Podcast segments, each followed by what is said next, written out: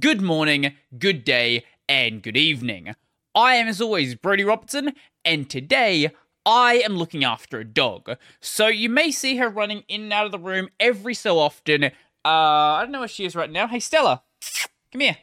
Stella. She's gonna come here? I don't know. I hear her running towards me. Stella. Come here. Come here. Maybe she's afraid of the office chair. come here. Sometimes she uh will actually like come over, but she just got here today. This is my uh housemate's mum's dog. Come over here so you can at least be on the camera. You really don't like the office chair. Nope, she's gone. Okay. Well, you might see her running into the room every so often, or she might just run away from me when I try to put her onto the camera.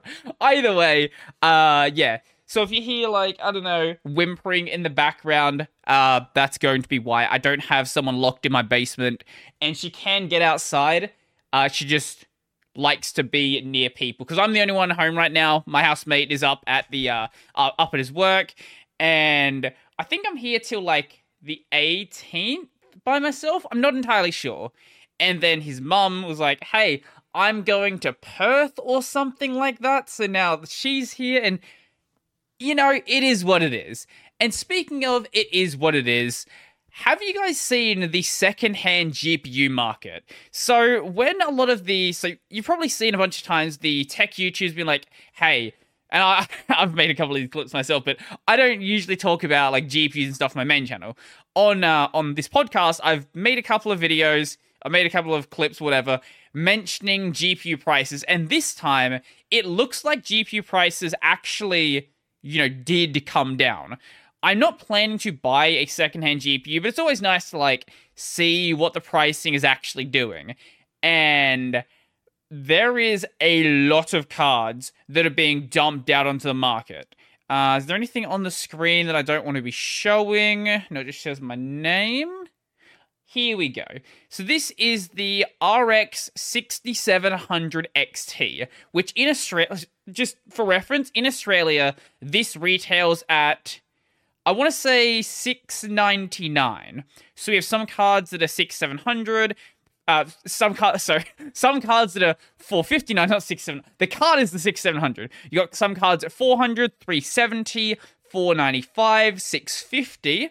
This is a is this a new inbox? No, this is pre-owned. You just haven't um have not caught up to anything. But a lot of these cards are coming much further down. Now, I think yeah, this one is by now. Some of these ones we're seeing in here are bids. So I would expect like this one here to go up a little bit higher, but I wouldn't expect much higher than like at most 500. This is where the secondhand market actually should be. Let's check some other cards. So the 6800 XT, and we'll check some Nvidia cards as well.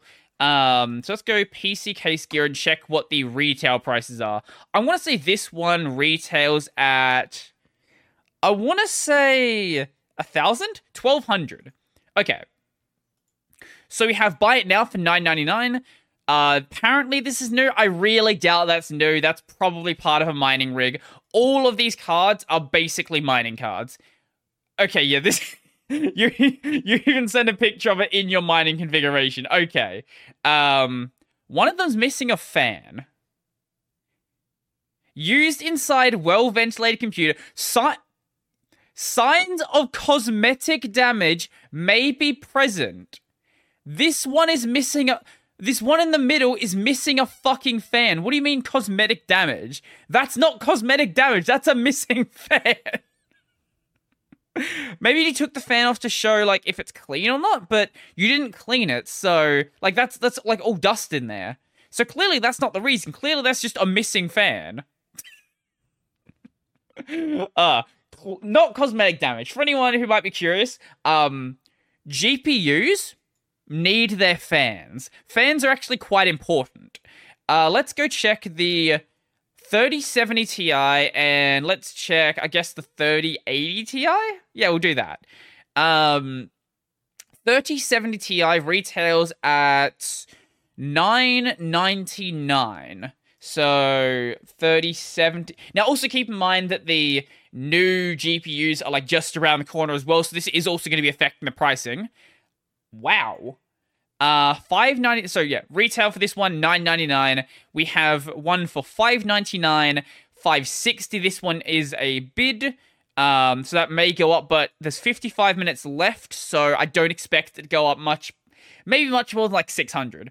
Uh, 675, 576, 571. Keep in mind those are bids.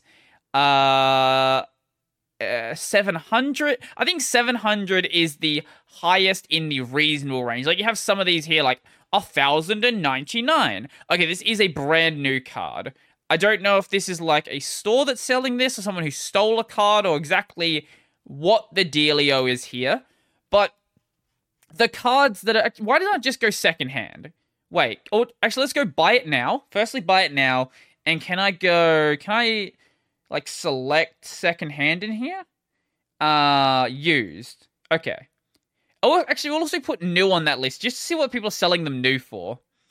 Five ninety nine, five ninety nine, uh, six seventy five. Sorry, 700, 410 to eight fifty. Ah, because different cards. But the thirty eighty would be eight fifty. See, that's even that's still like well within the range of where a second hand card should actually be. Now, thirty eighty Ti retails at 17.99. If this is around the if this is around like the 1200 mark, that would be reasonable. 1250, 1499, 1599. That's not a 3080 Ti, that's a 3080. 1900, mate, you are fucking pushing it. 2100. 2100 with $60 shipping. Mate. Why would I not just go and buy a like a fucking uh maybe th- not a 3090 Ti, maybe just a 3090. Let's see. 3090 is yeah, 2149. Why would the fuck would I buy 2100 with $60 shipping? I think that was that card free shipping? Yeah, this card also has free shipping. okay, it's sold out. Um, here, this one's in stock. Also, this one is three hundred dollars cheaper than like okay, two hundred dollars cheaper than this one, three hundred dollars cheaper than this one. So nineteen ninety nine. no, that's a stupid price. So secondhand GPUs are well within affordable. Now, keep very much in mind that a lot of the cards here, especially like the AMD cards in like the mid range and like Nvidia cards in mid range as well, as well. Most of these are X mining cards. So you're going to be pretty hit and miss over whether the card is properly stable. If you really want a good deal, this is a good way to do it. But do be very careful about what you're actually buying and make sure you like check like obviously you can't do a full check over of the um the card or things like that but at least do a a brief check over over the, like the pictures they have there. And if you can discuss it with them like is this X mining card things like that do go and do so. Um let's go and look at the card I currently have my RX 570 this is wow um, I remember like a year ago when I was sort of joking about the fact that I could have sold my card for more than I bought it for. I think I could have sold it at the time for like four or five hundred dollars. Now, for anyone just listening, you can buy an RX 570 for one hundred and fifty dollars, one hundred and twenty dollars, two hundred dollars, two forty six, two ninety nine. You're getting way too. Wait, Apple Mac Pro 8. What the fuck? Wait, did you just put a bunch of? Is this this is just a generic? This is a gigabyte AMD card. Why have you got Apple Mac Pro, AMD RX 570, 4 gigabyte PCIe, video card OS X, Mojave, Big Sur, Monterey RX 580? Uh, compatible with Mojave, Catalina, Big Sur OS X with alt boot screen. sure, I I guess the I'm guessing that system must have shipped with it, or this person is just like, hey, I'm gonna, I'm just gonna throw some keywords in like this is Wish. What are you doing, Stella? Before she was like sleeping behind my chair, like when I was um editing some videos earlier. But she'll like find some place to chill at some point, or she'll just run off again and go sleep on her bed, which is like chilling out in the um the bathroom. I think she's here for like. Did I mention that? I don't know. I think she's here for like a week or so. I I honestly got no idea. I like um housemate's mom was like, "Hey, just look after the dog." I don't. I, I'm sure she said how long it was going to be for. I just didn't pay attention. like I've looked after animals for some people, where it's like, "Hey, do you want to like look after the cat for a bit?" And it's like six months later, I still have the cat. It's like. Are you going to pick up your cat? Do I now own the cat? Do I pay for like the vet fees and all of this stuff? Why is it why is it still here? But um she's going to go back at some point. Which is, you know, it's it's nice to have an animal around the place, but the other problem with that is I um I will get very distracted very quickly. I distract myself just easily enough, you know, just doing the normal things that I'm doing. When there is an animal running around and I'm like, hey, let's go pat the cute animal, you know, it's pretty easy to decide I'm not gonna I'm not gonna do anything right now. I'm gonna sit down and like play with his dog for an hour or something. Like, wait, maybe I should do a live stream. Maybe I should do a podcast. Maybe I should go edit some videos or do anything actually productive. But nah, nah, it's not gonna happen. I'm gonna sit here and play with the dog. but you know, it, it's a it's a nice change, that's for sure. Because I am like because of my housemate's work, he's usually not here, so it's usually just me by myself here, and you know, it it it's nice. I like it. It's very it's very chill. It's much nicer than a lot of the previous places I went to where it always felt like I'm just, I'm just showing the GPUs. it always felt like you had someone like breathing down your throat like, especially because my room was always like touching the wall of whoever the like the person subletting the place to me, whoever like the landlord is, whatever you want to call it. Which is really annoying. Like, here, my room is literally on the opposite side of the house. Now, the walls here are made of fucking paper, so it doesn't really matter that much. But, you know, having that separation there, it does give you a bit more, at least a bit more perceived privacy, if nothing else. And as for like, you know, basically living by yourself, it is honestly fucking lovely. One day I will have my own place and that will be very nice, you know, assuming that house prices stay somewhat in the range where I could possibly ever afford one. Um not anywhere near not anywhere near the city, that's for goddamn sure. I don't know what it's like in your country, but Australian house prices are not great. Um like my area isn't the isn't the nicest of areas, but there's still houses in this area selling for like five, six hundred thousand dollars. That maybe even like five years back would have sold for only three hundred thousand. Like the area I'm in, this when I was a kid was thought of to be the really cheap area, the the area that has like um the housing trust house, the the government housing or whatever your like the system in your country is called. Basically, the place where they put all of the poor people and then the like you know the new families also go and buy houses there because the houses are cheap. Like you get like you know I think my the house that I grew up in. I want to say that place because it did have a big yard, like a really big yard, considering like the location. I want to say that was like 210. Now this was like, you know, 10, 15 years ago. Um I'm actually curious how much that place is worth now. Uh is it 14? I think this is it. Yes. Is this it? No, not Pennington. 14 Ward Street, Davoren Park. This is the house I grew up in. Okay. Uh, three. I was gonna say three, three bathrooms. No, that's three carport, one bathroom. Wait, no, three bedrooms. Sorry, three, three bedroom, one bathroom, uh, four carport or like four car spaces. You have like the two carports there, and then you can really fit six cars in here if you really try. And you've got all this area over here. Like this, this is basically how it looked when. I think these actually might be the pictures from when my parents sold that house. Yeah, they've got the um the purple letterbox there, so it definitely was around somewhat around that time, and they've got the um, the shade cloth and like the blinds and stuff they put up when uh, I was living there. Right now, this place is estimated at 281. Let's see past sales. See sale history of this property. Uh, yeah, here we go.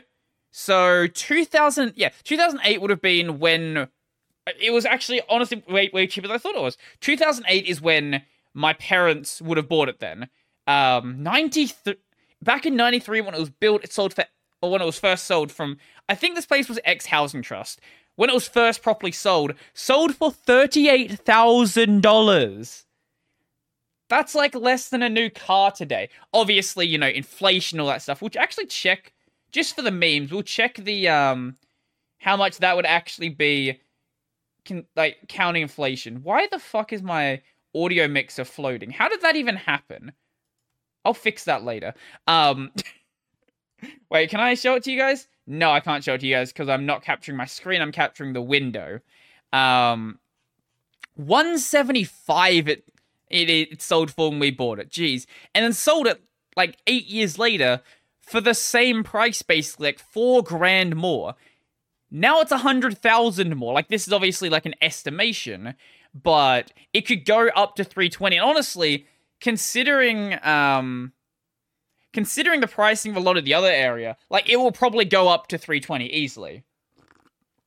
Especially um like the the street this was on, I don't know if they've built it up now. I haven't been here in a while, but uh, because it was all like ex like government housing, ex housing trust stuff, they knocked down a lot of the houses because a lot of those houses were built back in like the 70s and they were kind of falling apart. And when something is government housing, a lot of people you know, don't really look after the place. But a place that's 50 years old anyway and was built for government housing isn't exactly built to last, uh, had to come down at some point. So last time I was there, the street was basically empty, except for this house. I think, I want to say the neighbor's house was still there, and maybe like three or four houses on the street. But this area is getting like really built up, so I wouldn't be surprised if it's like four or five hundred thousand in a uh, in a couple of years, which is nonsense, absolute nonsense. And you know, a big part of the reason why I just want to go live really rural because really rural you just can't raise up the prices that much because there's nothing fucking out there like besides besides obviously the holiday homes the holiday homes that are on the river or like anything like that, those are always going to be expensive because, you know, holiday homes, all that fun stuff. But the regular housing, like um, Renmark, uh, Waikerie, Berri, uh, even like going the other direction, go down to like Murray Bridge, it's you can still get houses out there for like 200, 250. And because they're rural houses, they're really massive properties, like way bigger than you would ever possibly get in town unless you paid for like a you know a million dollar house. But you know that being a country house, also they're not like I said 70s houses for like the housing trust houses. Some of these houses are even older than that. They're like you know fucking 70 or 80 years old rather than 50 years old. But a lot of them because like no one wants to no one wants to like get rid of those properties because they are just so cheap a lot of people are doing them up. So the ones that are being sold, they've got like all new renovated kitchens, like everything done up. Sometimes the like living room is still like the fucking original living room, and sometimes there'll be like a fireplace there, but they've um put some like uh what would you call it like some plaster like or some some gyprock or something over the fireplace. And if you go and ever knock down a wall, you realize the fucking fireplace there. Uh, so usually have that, but as for the general utilities of the house, a lot of them are actually quite nice. I'm not going to get into a housing discussion on on this podcast because I do this every like every so often like that I do a, a solo episode it just gets to housing. I'm like, I want to buy a house at some point. This is the problem with the solo episodes. The solo episodes, you cannot tell what I'm going to talk about. It could be, hey, I'm going to talk about gaming. I'm going to talk about Linux. I'm going to talk about buying a fucking house. I'm going to talk about how I'm learning guitar back there. I me- I think I mentioned, hello Stella. I think I mentioned buying that guitar, um, but I hadn't actually got it when I uh like was last doing a solo episode like two weeks ago, whatever it was. Um, now it's there. Uh, you know, I'm going to show you something. I can't actually play it on the microphone because I've got my like compressor and stuff set up. I'm going to show you what it sounds like if I try to do that. I was actually testing this earlier because you know at some point I do want to do something with the guitar related to my channel. Um, not for a long, long time, but I wanted to just test how going to record it it would actually go. So give me just two seconds. I wonder if Stella is gonna run when I uh, try to play something. Also, playing in this chair is really uncomfortable. Um, I'm just gonna I'm just gonna hit one chord and I'll and you'll see how bad this sounds. We'll put it. We'll even give it like a good situation. We'll put the microphone right here. Ah, uh, fuck this. This is why no one plays guitar with uh, chairs with armrests on them.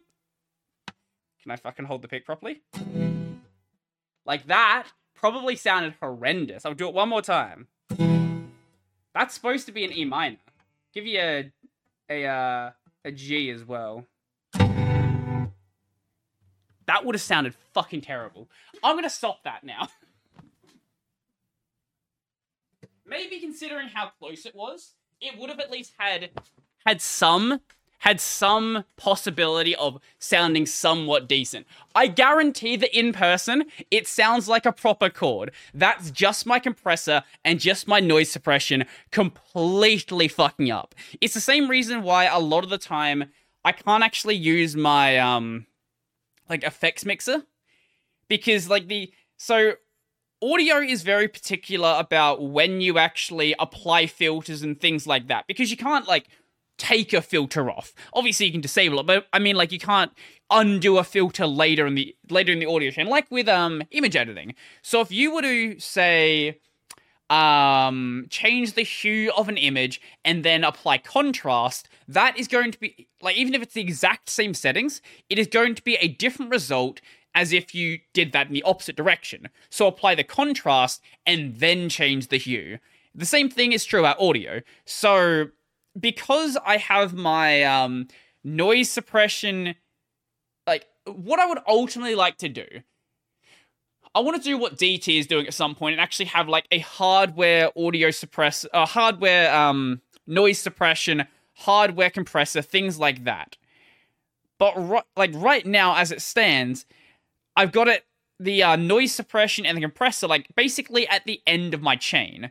So I can't really do much to like you know mess around with that because I can't put it before my uh my audio mixer for example. So like it's it yeah, that probably made no sense. Basically the idea is that the noise suppression is there and there's a lot of a lot of really low not not like low as in like bassy like low volume parts of a uh, a guitar strum, and oh, like basically all of that is getting completely cut out. So it just doesn't work. Now I probably could deal with it by like raising up the gain of the mixer, but ultimately the best way to be capturing it is not using the fucking noise suppression. So at some point over on my over on my gaming streams, over on like my streaming channel, I might at some point when I learn how to play a song actually do something.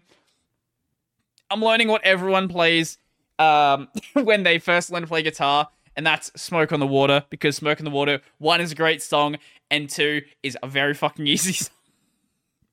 but I'm not like, I'm not just focusing on learning a song. Like, I'm actually just really enjoying learning different aspects of, um, of like playing the guitar. There is a, in case anyone is interested in uh, learning guitar, there is a really good a really good series to watch.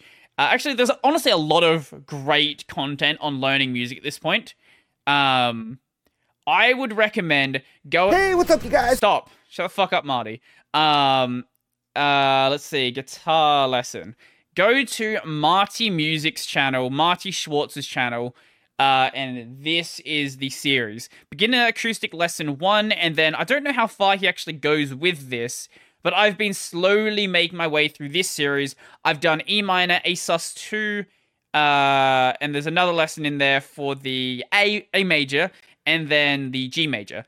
What I've been doing is basically giving myself like five, ten minutes every day. I've only been doing it for like four or five days. So like keep in mind, very, very, very early start. Give myself like five, ten minutes every day, except for the weekend where I have a lot more time. So I would sit down. I, honestly, like Saturday and Sunday, I sat down for like maybe an hour and a half on both days, just going like going and going through this lesson, redoing stuff, practicing playing chords in different orders, things like that. And I am honestly really, really enjoying it. I wish I'd picked up playing guitar a long time ago. I actually did play guitar back in high school. Like not not like, you know, really play guitar. I did like guitar during my uh, music classes. Um, and I, I really enjoyed it back then. The problem is that back then, the resources that are available now just firstly didn't exist. Like this series from Marty, like came out six years ago, which is still a while ago now, but relative to when I was in high school, like that this came out like after I was done in high school. This the way he's approaching this and the way he's teaching it is so much nicer than my music teacher ever did. There are so many good resources to just learn not just music, like anything you want to learn, like you're not gate kept by going to a course or going to like go to a teacher or something like that. There's so much stuff that you can just really not easily, but like you can self teach yourself in a way that's not just, hey, you're going through things blindly. You're actually getting guidance on how to properly do things. Like, I would never have worked out what the fuck an E minor is without uh, having some sort of guidance there or working out how the G chord works or anything like that. But you can just find this so easily now. And it's not just this channel. Like, if you look at beginner guitar lessons, uh, the reason why I went with Marty is because, well, Marty's is literally the top, even though it doesn't have as much views, which is weird. Maybe I'll go through this guy's as well. Ah, the the nice. Okay. is he trying to sell a course as well? That might also be why Marty is like covering most of this. Oh my god, his content is like pretty much all of it. Um But what was I saying there? Um yeah, just if you want to learn guitar, go check his channel out. Very good. I'm very much enjoying it. I don't know if later in the series he goes over things like uh, music theory or anything like that. What like what we've been going through with this is basically just how to play how to play the different chords. And I agree with him this might be the best way to like it may not be the best way, you know, long term to properly learn guitar, but initially I would agree it's the best way because I'm really enjoying it.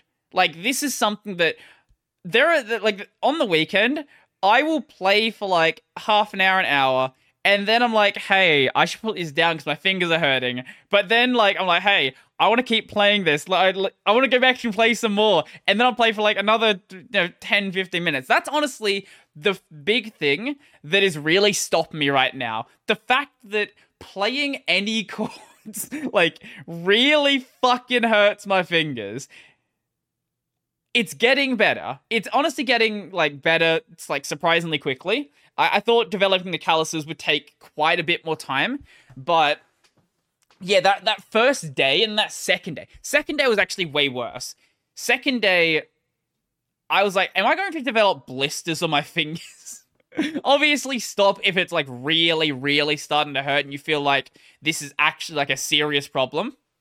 But like, no matter how much you do, it's always gonna hurt. Like, kid's gonna hurt initially. I remember it hurting back when I was in high school, and like, I, it's definitely hurting now. But once I think once I get past that point, this is gonna be something that I sort of stick with for quite a while. Like, I I wanted something. Uh, it's the problem with my hobbies, right? Most of my hobbies are computer based like, I enjoy gaming. I enjoy messing around with Linux. I enjoy, you know, uh, what else? Um, I enjoy my Japanese study, which is done on a computer. And all of these things are great, and I really enjoy them. But I wanted to do something where I don't need to be on a computer. I can just be like, hey, I'm going to sit down and I'm just going to have fun. I'm just going to sit here and chill, play some guitar, and enjoy myself. And, you know, it works pretty well for that. I know that, like, I've also said I, I enjoy golf. The problem with golf, like, I, I still enjoy it, and I still, like, enjoyed, yeah, oh, still enjoy. The problem with golf is golf is, like, a whole day thing. So it's not a thing that I can just be like, hey, I'm gonna, like, between recording videos, for example, I, I don't just. Oi, what are you doing? I don't just go and be like, hey, I'm gonna go do like a nine holes right now. That's just not, or even like one hole. Like th- uh, you have to like go plan stuff and go down to a golf course and do all of that stuff. Obviously, you can do like practicing your swings and stuff at home, but with the guitar, like with like any sort of simpler hobby like that, I can just be like, hey, what are you doing? Give me just a moment. And I'm back. Um, what I was saying was I can just pick up the guitar and just go. No extra planning there, nothing else involved. There's also a bit like the sort of the the show off thing, you know, being able to play guitar is there is a part of my ego that's like, hey, I like the idea of just being able to say I know how to play the guitar and just being able to play off some random song. Um, especially because I, I, there's a lot of people I know who have tried to pick up a, like guitar over the years and just never really stuck with it. You know, there's always going to be that bit of that bit of ego element to anything you want to pick up, like a- anything involved like that. But you know, the main thing about it is anything you want to do really is if you're enjoying it, then try it out. So in this uh, in this series that Marty was doing, he was saying that you should probably keep it up like you know five ten minutes a day whatever you can manage for two or so months and then after that time then decide whether you want to keep it like long term and I, I think that's uh, honestly a good like a good way to approach it because a lot of people may not really enjoy it from the start or they may be like me where they are really enjoying it from the start but whether that actually continues is another question. If you don't, like, you still don't enjoy it after two months, maybe playing the guitar just isn't for you, and hey, that's fine. But if you really enjoy it at the start, this is something that I tend to have happen with a lot of the things I try. Like, if uh, back when I was a kid and did taekwondo, if I was to pick up, like, you know, jujitsu or something now, if I was to, you know, play the guitar, anything that I do, I tend to really enjoy it at the start it's just a question of whether I will continue to enjoy it as I go on, or I'll, you know, maybe get to a wall or something. I'm like, hey, I just don't want to deal with this, or something like that. You know, I don't see that happening. A lot of the time, like, I'll keep that early momentum going for probably longer than I should. Like, there are some things that I do which in, not in every case is um you know productive use of your time that I will um ow um that I'll just keep going and going and going and going and going for um but yeah.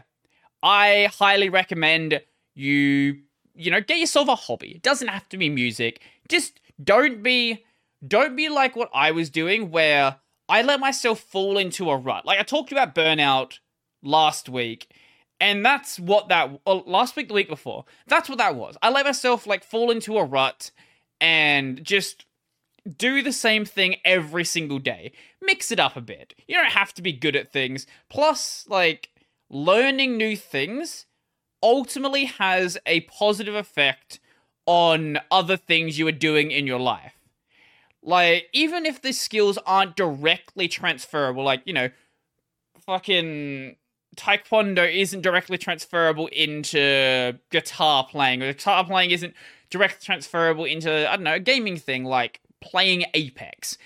Getting good at different things, firstly, it feels good. Like, that's first and foremost, it is an enjoyable experience to go from a beginner at something to that, like, intermediate stage where, you know, you've got a general idea about what you're doing wrong and how much further you can go.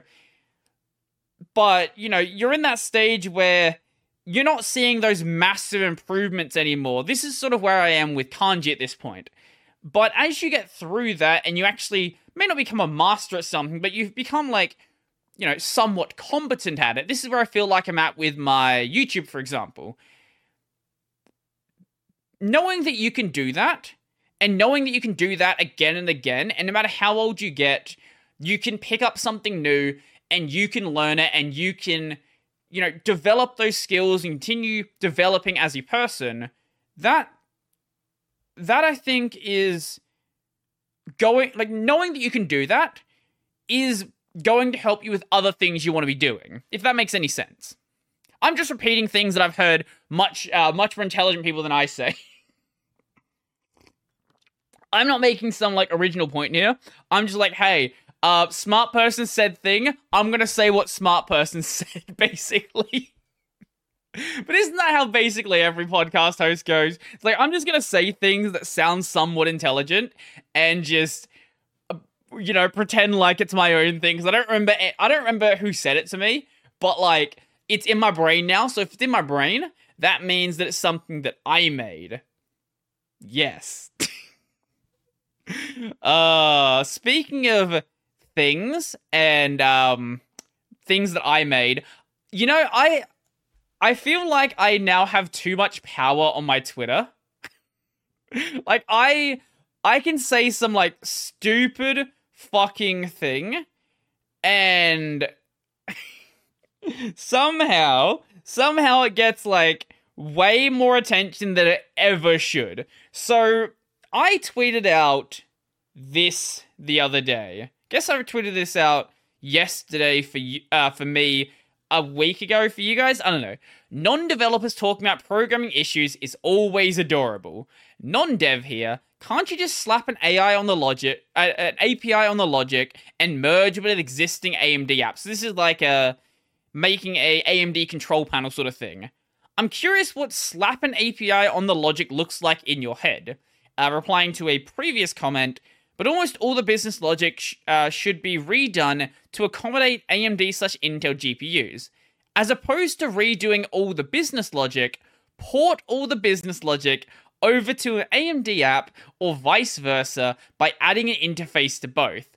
Elaborate. Please, this is funny. And this got like fucking 412 likes and 33 retweets. Like, what the hell? Like, why are people paying attention to things that I'm putting out?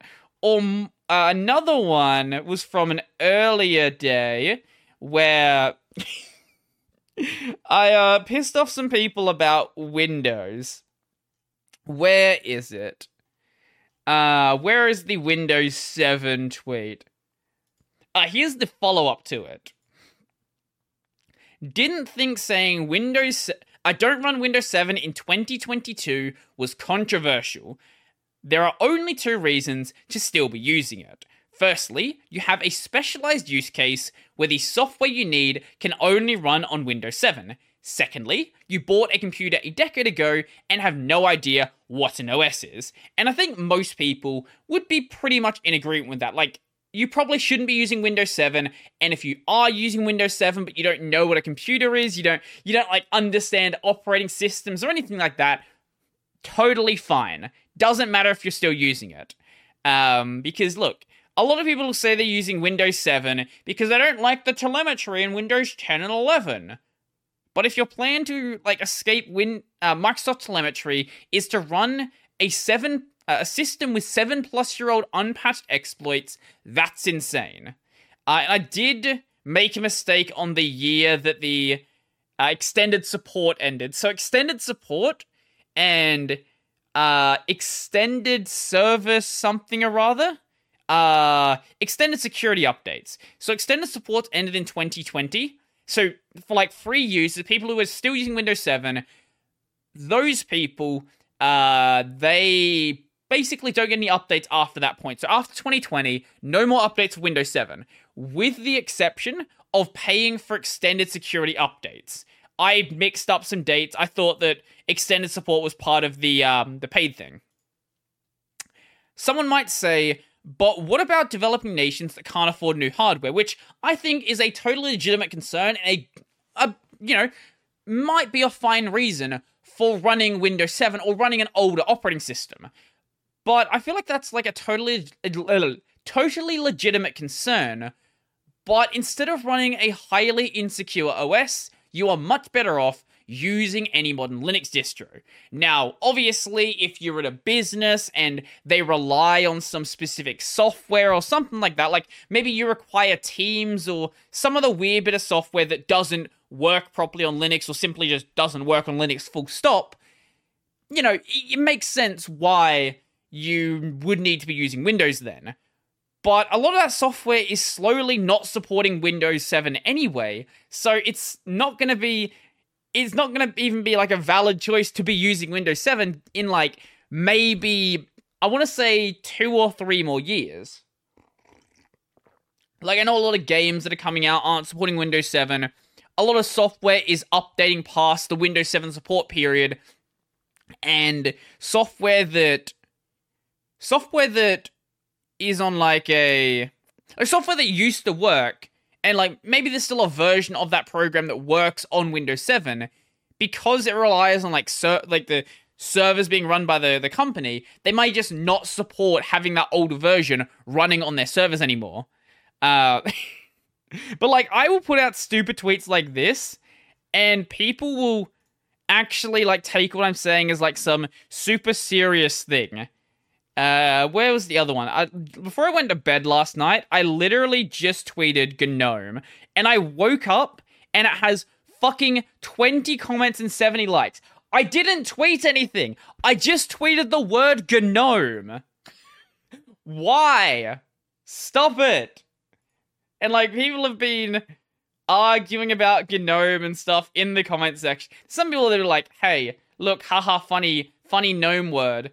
Um, but like, there were people who had actual discussions about KDE, a KDE and GNOME in my comment section. Like, stop it!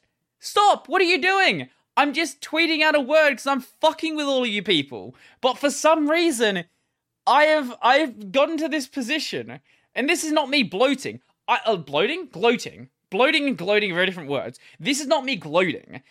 I don't know how I got into this position where people like not just on my Twitter, on my YouTube, will like hear what I say, and I am treated as some like fucking authority on things.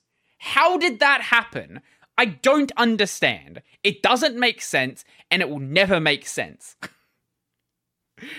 like I don't I don't know. Honestly, I don't know. Is it just the fact that a lot of the a lot of the content on the like in the Linux space is just a lot of it is more opinion based stuff rather than purely pure like obviously my content isn't purely factual as well. Like i will include a lot of opinion stuff but usually my content is primarily hey this is what is happening this is like going over resources like going over sources things like that as opposed to hey i'm going to rant about this thing that's going on.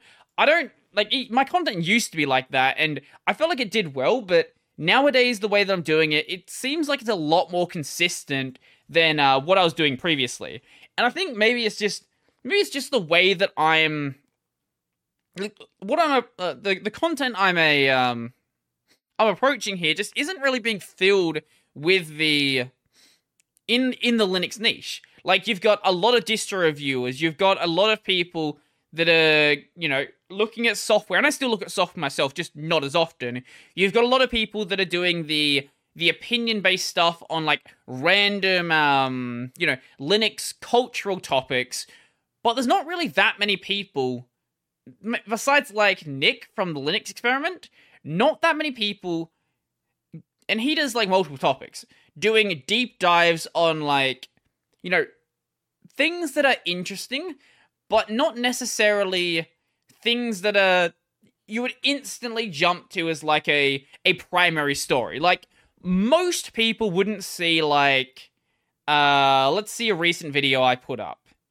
Um Oh, I did a video about a very specific update to the 5.19.12 kernel that was killing Intel screens, or like screens on Intel laptops. Or I did a video about Debian voting on non free firmware. Or like Manjaro, sh- I guess Manjaro shipping a broken kernel is a little bit different. I did a video on the next phase for Rust in the Linux kernel, which is basically a write-up going over a Q&A uh, with the uh, some Linux maintainers over Rust in the kernel. And all of these topics, like they're not the they're not the obvious popular videos in the Linux space. Like the obvious popular videos are the hey, Linux Mint is an amazing operating system. Linux Mint or Linux Ubuntu versus Debian Ubuntu. Uh, which distro is better? Which distro is good for a beginner? Like, these are the sort of videos that when I thought of Linux space a couple of years back, these are the videos I thought of as the ones that do really well. And I'm sure they, they still do well, and the channels that do them, you know, probably doing well for themselves. But I think that I think that the direction I've taken the channel is one it's it's sort of fitting what I find interesting. I like to do these deep dives on these random topics that you would think no one actually cares about, but if you frame it in a certain way, can be really interesting.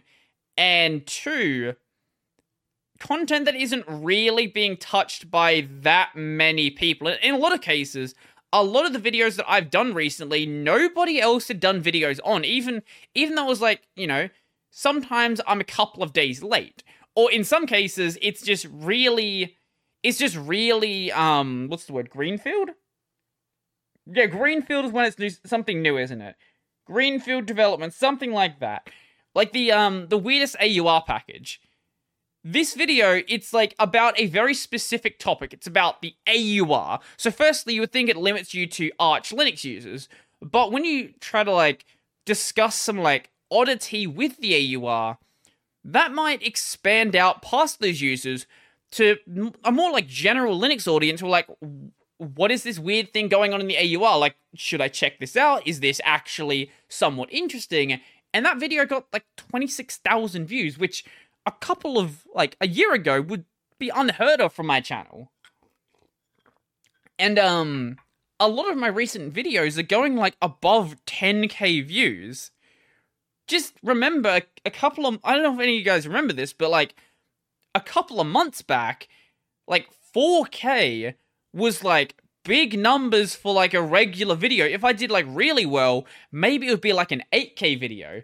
But uh, it does remind me of a um, amusing comment I got a year ago. This person, I think I've banned them from my comment section now because they kept annoying me over all of this time. Um, and I got sick of them, so I, I banned them. Um, it's pretty difficult to get banned from my comment section. If you manage to do that, honestly, like it, I can't find it now because Discord's not working.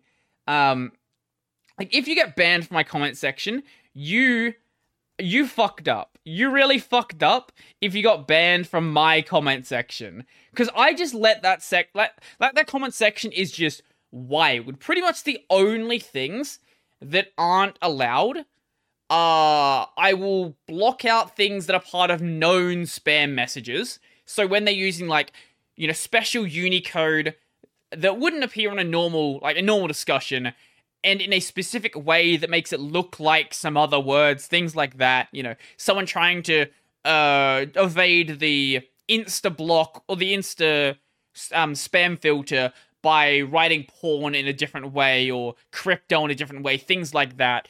Like those sort of forms I'll have on the block list, and you know, known spam links, known scam links, and I like some deep like there are some some details out there that uh, have been made public that I also have on the uh, insta delete list as well. But if you manage to get yourself banned from my my comment section, you've got to try real hard. Usually, the only way someone gets banned Besides, obviously, the bots. Like, the bots are just insta ban.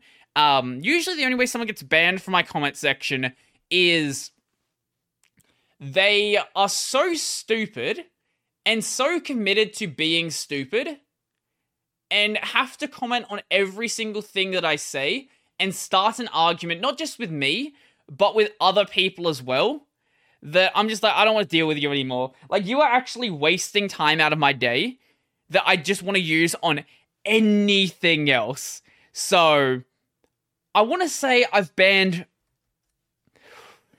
Gotta be less than like five people from my comment section. At absolute most, like five or maybe, maybe six or so people, but it's certainly no more than like it's not more than it, it's not 10 it's definitely not 10 um actually i can check right now see how many people oh uh, actually this might be hard to tell because I also have people that are um like bots that are being banned from uh by by runs and so this list might actually be way longer than i ever thought it was but like if someone's being mean to me like whatever i don't I actually don't care um it's usually if you're just being genuinely annoying. Yeah, a lot of the a lot of it here is just bots. Um yeah, so I can't actually tell you how many people I've done. Maybe it was less actually. Maybe it was like three. One. I know, yeah, I know this person. I'm not going to show you it just because I don't want to put names on the screen. Uh, yeah, like two or three people, I guess. Don't get so banned from my comment section. Like, just be a normal person. I think one thing that I want to make very clear is if someone wants to be critical of me, that's perfectly fine. Go ahead. But if you're going to be critical of me, I expect you to have actually done the research and show me where I'm wrong. Like, if I make some point about the Rust language or about the Linux kernel or about, I don't know, some program or something that was said here or something like that, if you're going to be critical of what I'm saying, I expect you to have actually read the information and show me where I'm wrong. I will not listen to a word you are saying if you're just like, oh, you're wrong. Like, okay, so are you. Like, what the fuck are you saying?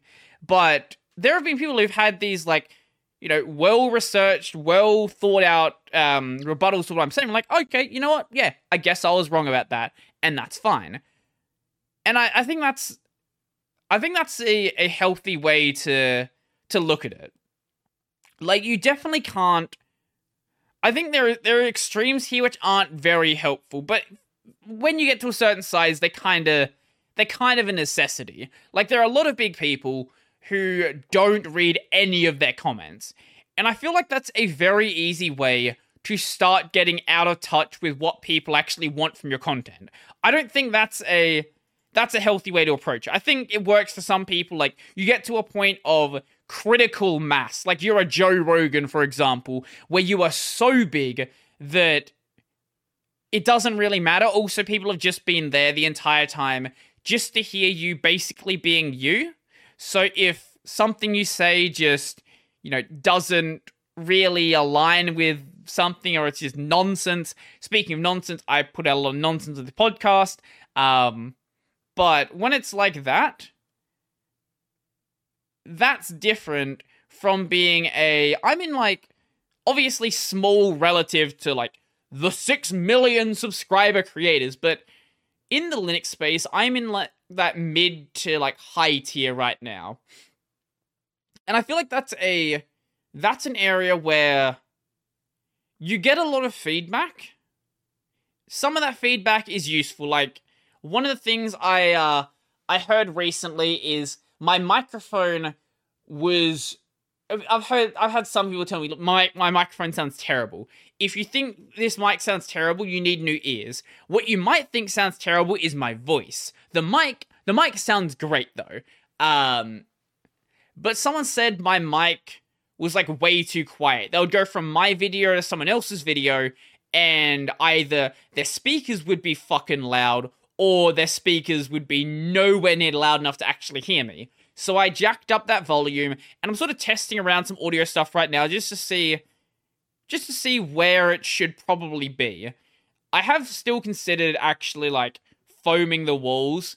Um, I just haven't gotten around to it. Maybe I'll have to do that at some point in the relatively near future because it's fine when I'm sitting here, But when I um when I stand up and when I like look up, the echo is and it, uh, you may be able to like even I don't know if you can hear it because of the noise suppression, but I can certainly hear an echo on like from the top. Floor's fine because you know the fucking carpet, but it might be worth actually looking into putting some foam up.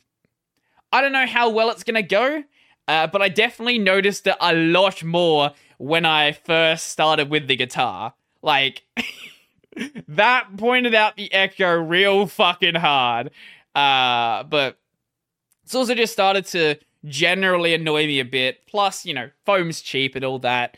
Uh, I've just had a lot of things on my plate that I had like had to buy, like when my fucking battery died in my car the other day. I think I told this story. Did I tell this story? My battery died in my car.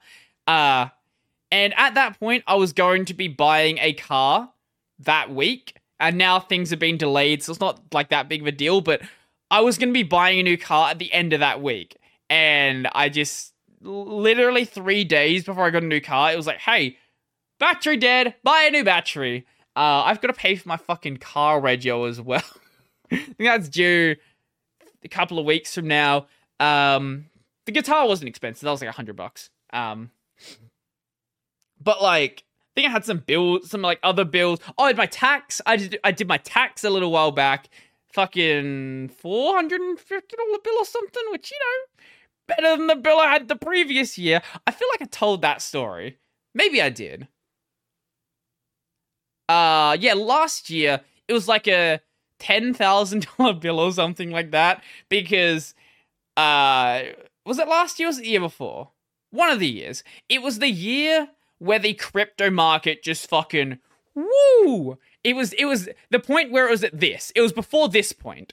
I I'd sold at this point, and you know when you sell a bunch of a bunch of crypto, it's like, hey, uh, pay your tax, buddy. Don't fuck with the tax agents. That's a good. You know what? That uh, if you take any takeaway from anything I've ever said, if you want to fuck with, you know, I don't know, um, the whatever your driving uh association is called, like the in like the, the group that manages licenses. If you want to fuck with the police, if you want to fuck with I don't know, uh, anybody else, don't do it. I'm not saying you should, but if you want to, you you'll probably be fine. Don't fuck like with your tax agent, like your your tax collector, anything like that. The tax people, they will fucking destroy you. Make sure you pay your taxes, make sure you pay it on time, and get your information correct. Yes. but yeah, $450 compared to that previous bill was a um certainly an improvement. You know, it wasn't it wasn't like optimal. I would like to have not have had a bill, but you know, when you are making money over the year and you don't pay any tax on that money until the end of the year, uh, you know, you have I guess I paid I was paying a bit, just not anywhere near enough to make sure there was no bill. I might up it like up my quarterly payments this year just to make sure I don't have a bill at the end. Um but you know, we'll see. Plus I don't have any have any major channel expenses I want to be making over this year. I am pretty much like set with everything that I want. I think like there are things that I would like to do in the future. Like I would like to move up to the uh the Canon uh what the fuck was the camera called? Is it the Cameron the the Cameron the, the cam the Cameron cam- cameras? No, the Canon R10. Yeah, the Canon R10, which is a new camera from Canon. Um, I don't know if I'm gonna stick on if I like if I go from the from what I'm on now, my M200 up to the the R10. Um, this is going to a, a completely different camera uh, lens mount. So my current lenses won't work on this body, uh, and you can't like adapt them or anything like that. So I would have to decide whether I'm going to stick with Canon or go over to something like Sony instead. This is like a a long way in the future for me deciding whether I want to do this. Uh, let's go buy the body only. Let's check out Harvey Norman. Because you can get this, what is it, 1200 Or did they change the price? Last I looked, it was Okay, it's 1500 now. Um, maybe I was looking somewhere else. Maybe I was looking at a different camera. Maybe I was. Wait, was the thing of the R7? Wait, give me one second. Or the or is the R7 the, the more expensive one? Because when I looked at it before, I think they'd actually like made it really confusing where the where the R10 was more expensive than the R7. Yeah, here you go. The you would usually with like a a product line, you would think bigger number. Oh, you think bigger number means better camera or better product. No, in this case, it's the other way round. The lower the number, uh, but only specifically with this camera. Like the other cameras they have, a lot of them go in like increasing order. Um, but yeah, this is going from the right now I'm on the EFM mount. That is what is used on their like low end um their low end mirrorless cameras, but Canon is basically killing off that segment. So yeah, um right now there's like I think two cameras that are still EFM cameras. Um there's the M200 and the M50 I want to say Canon EFM cameras. Let's have a look. I think those are the ones that are still being manufactured. Like there was another one in there that you could get up until like earlier this year, but that one yeah, that one's not not exactly around anymore. Or was it the RP I was thinking of? Wait, sorry, it might not be even been the R10. It might have been the RP, and I might just be completely forgetting what I was saying, like completely mistaking what I was saying. Um, is Canon's website going to load? it just froze. Good job, Canon. Oh, there we go. Oh. Okay, maybe it wasn't this one. Maybe it was the R10. Uh sure, my browser just broke. Sure, whatever. Um right, yeah, what I was saying was there was another camera in the EFM line. Um I don't remember what it was called, but Canon decided to discontinue it, and there's concerns they might discontinue the other EFM cameras. Plus, there's just not that many lenses on the EFM, um, the EFM platform because it's you know their low end platform. So, yeah, it, going up to the RF line is probably a lot better for the longevity of using the camera. Because once you have lenses, like You'll replace out your camera body every so often, but the lenses you have, as long as you're not scratching them, as long as you're not being really stupid with them, you can keep like your lenses around for a long ass time. Um, so getting to a more getting to a more sustainable uh sustainable platform seems like it might be a might be a good idea. Also, this is a 4K camera, not that I can particularly works super well with um 4K on Linux because of the GPU stuff and all of that, but I will I you know, I would mess around with it, see if it would be at least um you know, feasible to do any 4K stuff. But I would still keep the M200 around. Like I've still got this lens for it and I like the lens. It's a nice it's a really nice lens. Um I, I don't know why I swapped that. um, but I'd probably keep it around as like a B-roll camera. Like one of the reasons why I don't I don't do a lot of like vlog stuff and I don't do a lot of, you know, moving around stuff is it is kind of a pain to have to take my camera off the stand and then drag it around and then when I do it like do stuff up there again I have to put it back and then readjust stuff. It's not a major deal. Like I could do it. It's just I could also not do it. Uh, so yeah, it, it, I usually fall on the not do it side. And I don't know. I think when I when I do get a new camera, that's probably going to be like as as high end as I go. Like I don't think there is any productive reason to go above like this is a I think it's a fifteen hundred dollar camera Australian. Uh, I want to say it's fifteen hundred.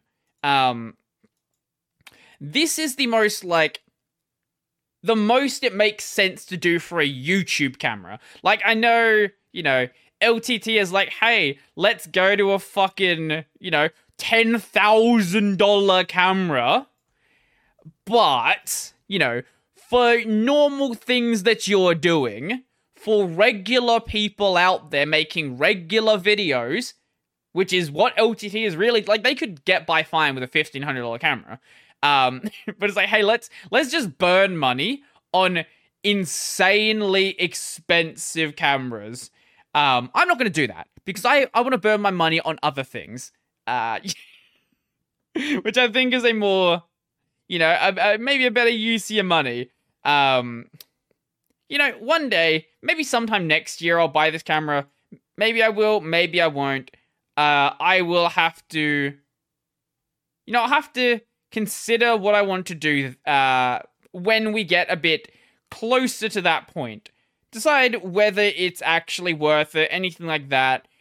Maybe I will, maybe I won't. I don't know. You know, at some point I will have to replace this camera. Like one day, this camera is going to break. So, you know, I don't know. Uh, when did I get this camera? Like, I think I'm gonna check because I did a video on this camera. Brodie Robertson camera. I have had this for. Didn't I do a video on the camera? I thought I did. Maybe I didn't. Hmm. I thought I did a video. Did I not do a video on this camera? God, look at this. look, look at ancient Brodie. Look at Brodie in the in the the purple background. Wait, let's see my background. Wow, look at that.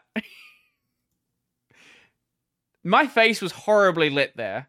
And I, I'm very shiny as well. Like, look at this is I like the purple isn't a bad look, but like I was horribly lit. Like my my face is so badly lit. I look like the background is so much brighter than my face ever was.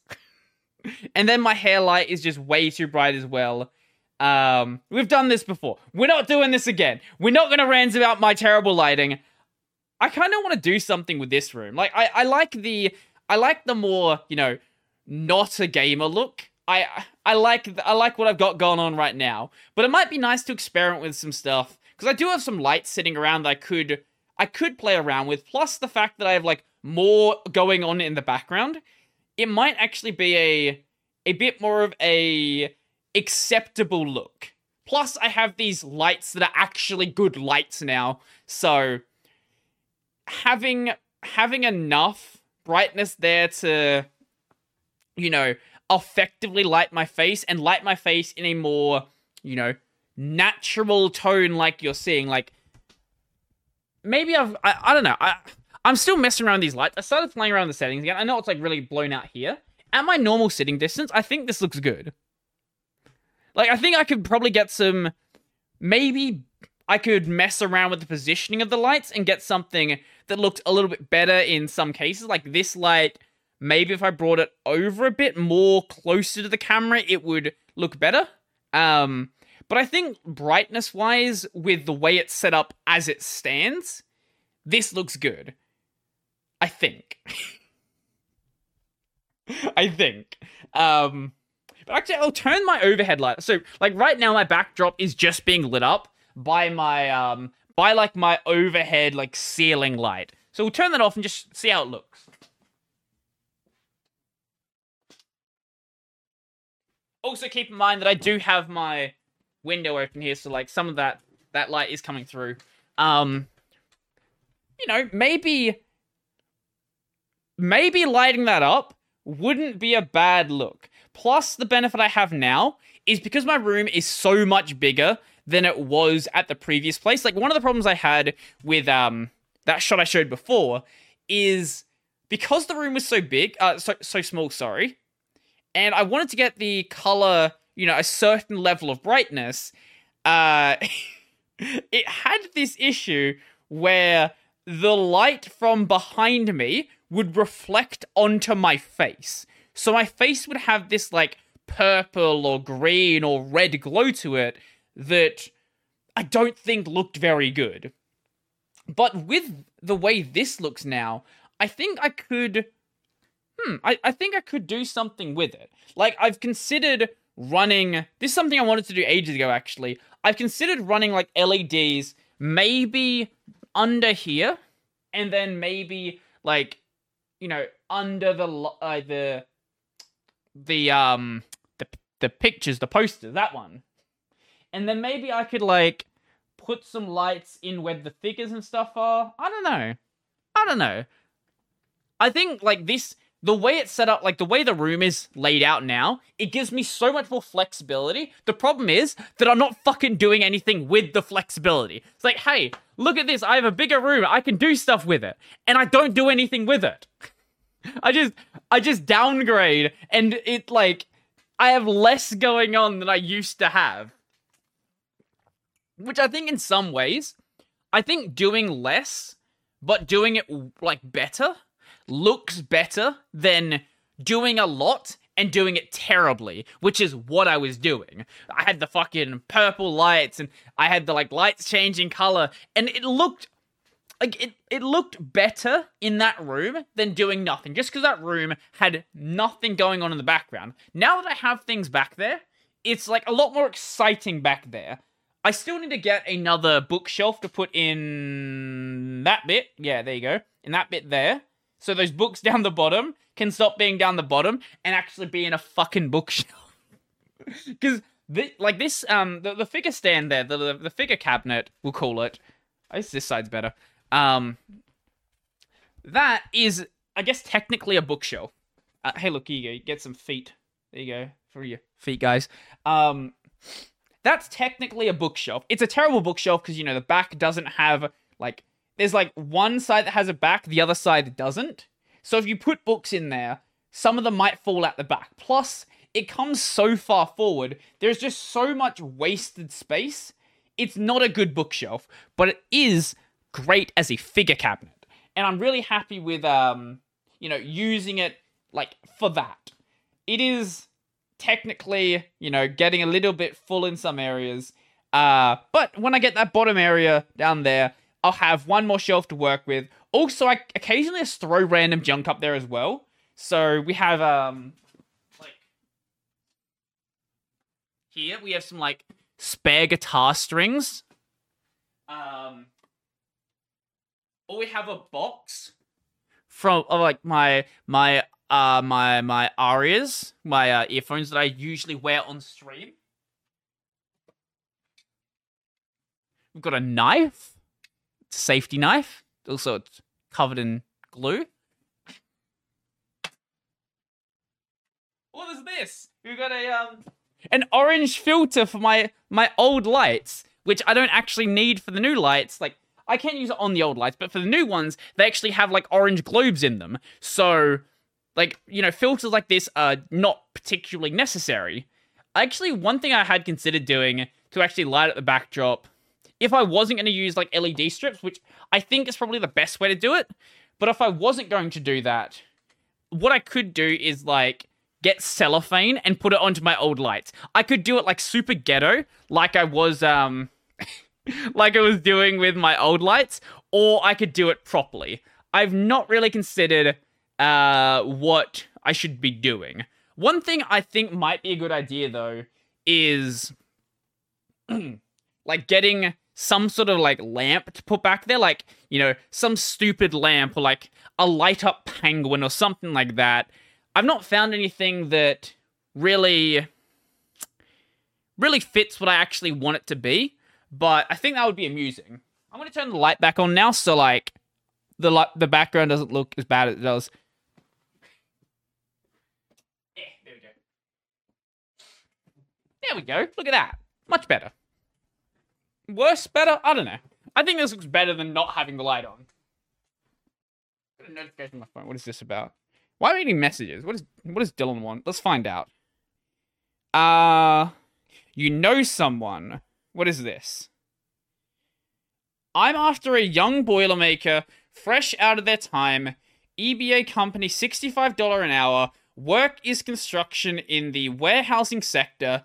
It's a great opportunity for a young guy or girl to get into the construction industry and learn for myself and my other boiler makers. Uh, must have own transportation to site. Would also need boom lift high risks 18 year old plus only. Yeah, if anyone wants a job as a boilermaker, um, I guess go check out the awesome boilies page on Facebook. I don't have qualifications as a boilermaker, but I don't know if this is a thing like for for you guys, but I've got a lot of friends who for some reason or another are like I want to be a boilermaker. I want to be a boilermaker. And you know, that's great. I I'm not disrespecting people who want to go and pick up a trade. Like if you want to be an electrician, you want to be a plumber, or you want to be, you know, a mechanic or a, a panel beater or anything like that. But there's so many fucking people who like do one trade and then like I'm gonna be a boilermaker now. Like, why does everybody want to be a fucking boilermaker? How many boilers do we need? like so many, especially like mechanics that I've met. Like, I want to be a goddamn boilermaker. Like, I'm sure that's a great job, but like, how like boilermaker boilermaker is the it is the programmer of the uh Boilermaker is the programmer of the like the trades. Everybody fucking wants to do it. And it's probably good money as well. It's probably why people want to do it. But I don't know. there actually was a time when I I was like before I knew that I wanted to do programming, then I, you know, finished uni, I didn't do programming. Um I when I was like, you know, you know, in high school, that point where you're like, I don't know what I'm gonna do with my life am I gonna like go get a trade? Am I gonna go to university? You know, during that period where which some of you probably are in, or you know, may still be in in your fucking thirties or something. Like, I don't know what I'm fucking doing my life. I'm just gonna keep winging it and see what happens. Um, during that period, I was heavily considering becoming an electrician because, like, I had always enjoyed messing around with tech, but I didn't know what I wanted to do with tech. Like, did I want to? Did I want to like do electronics? Did I want to go do engineering or like maybe software engineering, maybe electrical engineering? Did I want to go, you know, work at a, a PC shop? Did I like what the hell did I want to do? Because all I knew is I wanted to do something with tech. That is the only like since I was very very young, like you know, old enough to really know firstly what a future is Secondly, like what a career is.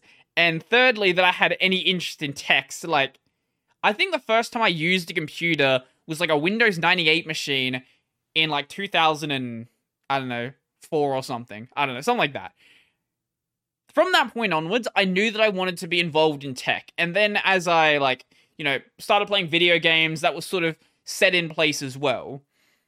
But I just didn't know what I wanted to do. And I've still sort of I'm doing that now as well. Like it's just I've I've tried out so many different things. Like, hey, you're gonna I don't know what this is. It's supposed to be a snake, but I'm doing it really badly. Um I've just tried out so many things and in some cases not even tried out, like sort of look, just looked more into them. And things just didn't really click with me. Things didn't really click with me until I got to programming. Like programming was the first thing that I thought, hey, I could actually see myself doing this for my entire life. Now, that hasn't gone super well right now. Um, I've sort of shifted again, but like I wouldn't be I wouldn't be depressed going and being like a code monkey my entire life. I don't know what I would want to do, like whether it's like web development or back-end stuff or kernel development or developing corporate software or what exactly I'd want to be doing, but I could still see myself doing the programming thing. And if the YouTube thing doesn't work out, that's what I'm going to be doing. Like if it gets to the point where I feel where I feel like just things aren't going well or maybe like, you know, I get bored of it, I just can't deal with doing it anymore. I have that ability to like sort of roll it down a bit and also keep doing like start working on a portfolio for example like what i would do if i needed to stop doing the youtube thing is i would basically take a year maybe two years and go like fucking hard making a portfolio M- working on different projects looking at like the jobs that are around trying to work out exactly what i want to do and get some sort of entry level position. And that I think would work out pretty well, especially due to the fact that I know a lot of people that, you know, have been doing programming stuff for a while now. You know, but look, hopefully by the time that the uh, the YouTube thing fails and I need to get an actual job, some of those people are in management positions, and then I can like, you know, hey mate, can you like get me a fucking job? I I haven't done programming like five years, but I've got this portfolio here. Make your connections. That's the most important point. Connections, connections, connections. Developers, developers, developers. no, seriously, like if I was in a situation where I had to like go do that, I wouldn't hate it. Like I, I enjoy programming. The only reason I don't program as much anymore is, you know, I I just don't like have anything like right now I, I only really program if there's something that I need to get done. Like, hey, there's a program that I I want to be using but it doesn't exist. Usually it's like, hey, I want to I want to do something for myself. It's not it's not as much I'm just programming for the sake of programming. That's where I was when I was like during university before I found the content creation thing. And I think I could reawaken that if if I needed to. It's just right now I don't really need to. I still do get uh, you know, comments from my I think it's it's slowly getting to the point where my parents is like starting to accept what I'm actually doing. Like my mum was never, you know, disapproving of me going and doing the YouTube thing. She was very questioning initially, like when I was still at university and doing the YouTube. She's like, "Oh, I'm just doing a thing on the side." But then when I finished uni and I didn't get a uh, programming job and I just kept doing the the YouTube thing, still like, you know, hey, you're gonna look for positions, you're gonna do this, you're gonna do that. And as I've been like doing this more and more, and it's been like going better and better and better, I've been getting less of those questions. I feel like those questions are going to start again whenever it gets to the point where I actually quit my uh my regular job. like when I when I quit working in a supermarket and I just do the YouTube thing, I think that's where I'm going to get questions like, like really, like not bad questions. Like, it's never been, hey, you shouldn't be doing this. It's always been like out of concern, like, is this going to go well, sort of thing, things like that. And you know, I totally get that from a parent's perspective that you're worried about this really stupid idea that your kid has got. Like, he's going to go and make videos on the internet and not porn videos, which would actually not for me do well, but you know, some people they do quite well. Um, not like something that you know obviously makes you money on the internet. I'm going to go make videos about tech and like Linux and not programming much anymore, but like I don't know. I think especially when you're like I'm like in my mid 20s, which is weird to say. It's very weird to say that I'm in my mid 20s because I'm what 24 now. I'm 24. I'm 24 now. We'll see if I have my like mid 20 crisis when I hit 25. Because I know some people are having those like, oh my god, I've wasted half my 20s. And then we get to my 30s, we'll see if I've wasted half my, uh, we've wasted like a quarter of my life there. We'll see if that happens. Um, but right now we're going good. if the channel drops off and nobody watches my content, you know, maybe I'll feel like that by the time I'm 25, time I'm 30, or whatever. Um, but you know, as it stands, uh, we're doing good, so it's not as much of a concern. I think the the thing that helps out with that is also like not tying my entire my entire enjoyment in life out of how well the channel is doing. I do know of some people that do seem like they do that, where they are, and I was like this as well, uh, like for a very long time. It's only sort of very recently that I've managed to properly sort of separate myself and the way the channel is doing. I'm still, I still fade back into that every so often. But like, if a video does well, I feel good for today. If a video does badly, I feel badly for today. I think, I think what's helped out with that is kind of the recent boost in the numbers. like I never thought the channel would get to a point where like a regular video is 30,000 views. Like that's just stupid numbers. I just don't I don't understand like how that happened. Like that number just doesn't make any sense to me. When it was in like the couple thousand range, like I could, you know, I could kind of understand how it got there, but as it gets like as the number get high get like gets higher and higher, it leads to more of a disconnect between the like what I'm doing and the way the channel performs. If that makes any sense. Like I put out the video and I'm like this is a good video and then the views are like this is a lot of views and I don't understand. Like it's so many it's so many people clicking on it that it's past that point where the number even makes any sense to me. Um the other thing that helps out is you know when the channel's doing a little bit not worse, you would say like it wasn't it wasn't at this position.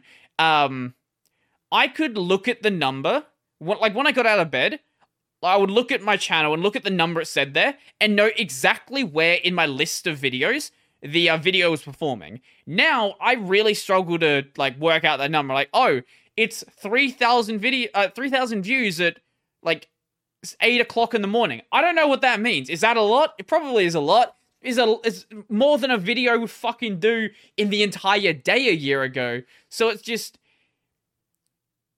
it's. I think the best way to say it is the number is so high at this point that it kind of feels it kind of feels surreal and yeah it kind of feels surreal. It's like this number doesn't make any sense. I can't I, I see the number there and i'm like okay this is the views on the channel but it it doesn't make any like i can't i can't link it back to what i'm doing. Like I, I would be able to back when it was like a thousand views. Like a thousand still a lot of people, but you know, it's still like that's a manageable number. Like say there was a thousand people in a room. Like that's a num that's a lot of people in a room, but it's not a like a ridiculous number. But now imagine like 10,000 people in a room or 30,000 people in a room. Like that's what do you like that's that doesn't make any sense. Like that's that's too big of a number to make any sense if you try to picture it.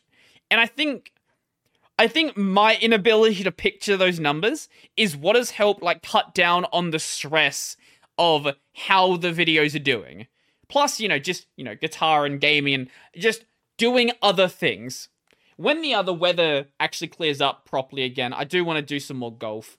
Uh, I haven't I haven't had a chance to over the past couple of weekends because I've been busy with stuff and the weather's been you know, questionable, and I don't exactly want to go do some golf when it is raining.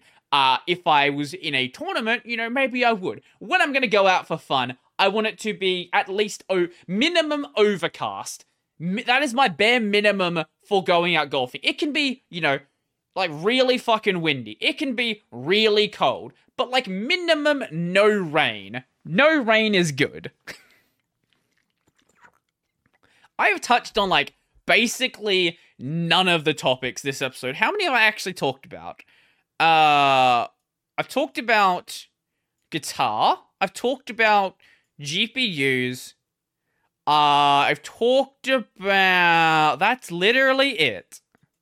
Wow, I sat down for like an hour or so planning out these topics, and then I talked about three of them so far well, let's do a. I'm, I'm gonna say. I, I was gonna say let's do a rapid fire section. That doesn't happen. I'm gonna pick like one topic, and then we're going to talk about that for the next like fucking half an hour or whatever. Uh, let's talk about Steam Deck. Steam Deck no longer requires a reservation to buy. You know what? That that's great. That's great. You can buy a Steam Deck now, and you can actually get it and not have to wait a year for it, which is good considering that a lot of people were kind of worried that if they did get onto the waiting list, by the time they actually got one, it would be like close to a Steam Deck 2, which would be pretty depressing. But there is a problem with um being able to buy a Steam Deck without a reservation. They still don't ship to Australia. Valve ship to Australia. I want to buy a Steam Deck. Let me give you money. Yeah, so that's that's my problem. Um Valve is still not shipping to Australia, which is great. And I don't know when they plan to. Uh Steam Deck Australia. Is there any discussion on when that might actually happen? Uh there's some discussion from like a month ago. Steam Deck production update is good for Aussies. Uh Valve has stated in the past that other markets are on car. Just a matter of supply. Yeah. People are thinking maybe 2023. Do what? Actually, would that be that would be hilarious?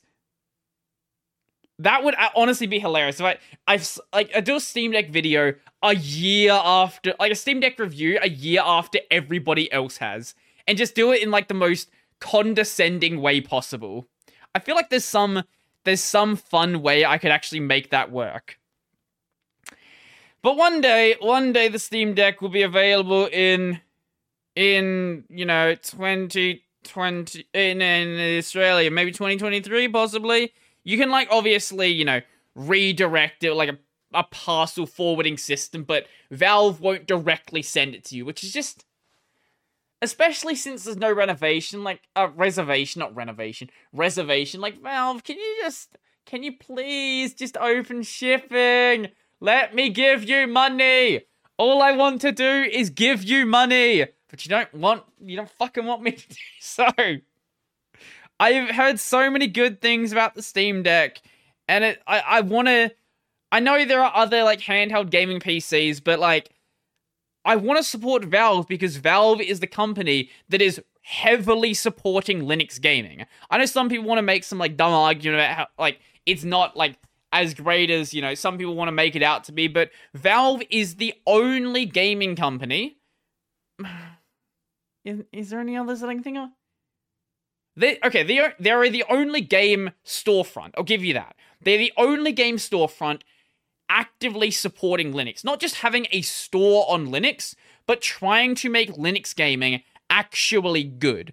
They are the ones that made sure that Proton exists. Like, obviously, Proton is a fork of Wine, all that fun stuff, but Proton itself is a. It, it's got a bunch of additions on top of Wine, and that just wouldn't have existed without Valve putting. I say Steam? Without Valve putting a bunch of money into it.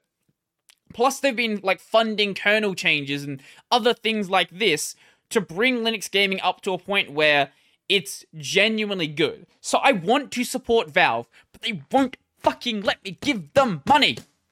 One day, I'll have one, and then we'll do a Steam Deck video. Uh, maybe I'll just start installing Switch games on it or something.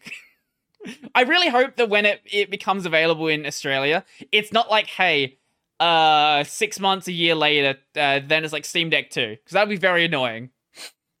That'd be very very very annoying.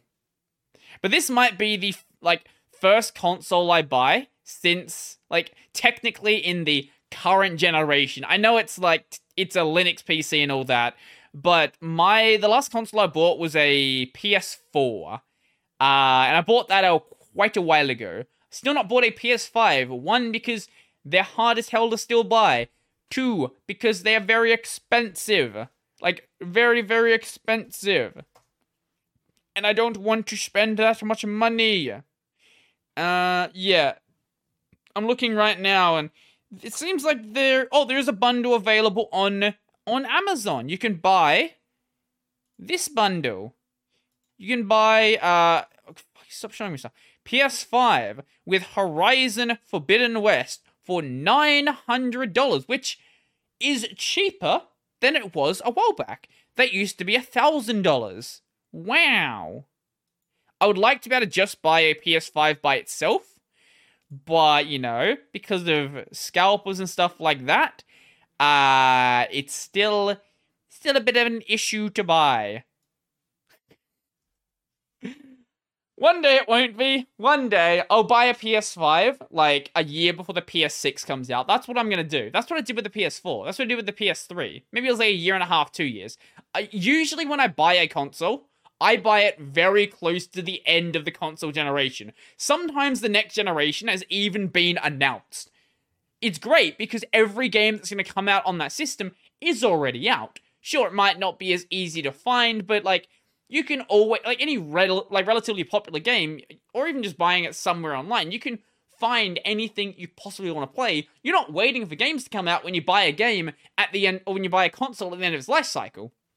Like that's the problem with any any release of a uh, of a of a console. There's just nothing to play on it. Like there might be games, you know, but not none of these like killer titles that really sell a console. I guess the PS5 is kind of an exception with that because it launched. Did it launch with Demon Souls? Demon Souls come around just after launch. Uh, PS5 launch games. Uh, did Demon Souls launch with the console? All the PlayStation 5 games, uh, all the PlayStation 5 launch games arrived day one. Okay. Uh, right. Yeah, the um Spider-Man Miles Mor- uh, Mor- Morales Morales. I think it's Morales. Isn't that available on PC now? I want to say it is. Uh, Sass- yeah, Assassin's Creed. Woo. Yeah, Demon Souls was a uh was a day one. Watch Dogs Legion, Dirt Five, Call of Duty Black Ops Cold War, DMC Five, Fort Fortnite. Yes, Fortnite. Buy a PS5 for nothing besides Fortnite. It will run on a laptop from six years ago. But buy a PS5 to play Fortnite. That is the real way that the gamers live. Speaking of the real way that the gamers live, Persona 5 is very, very close to being released. I or Persona 5 uh, on PC specifically. Uh, Persona 5 Royale, Royal, whatever you want to call it, 21st of October.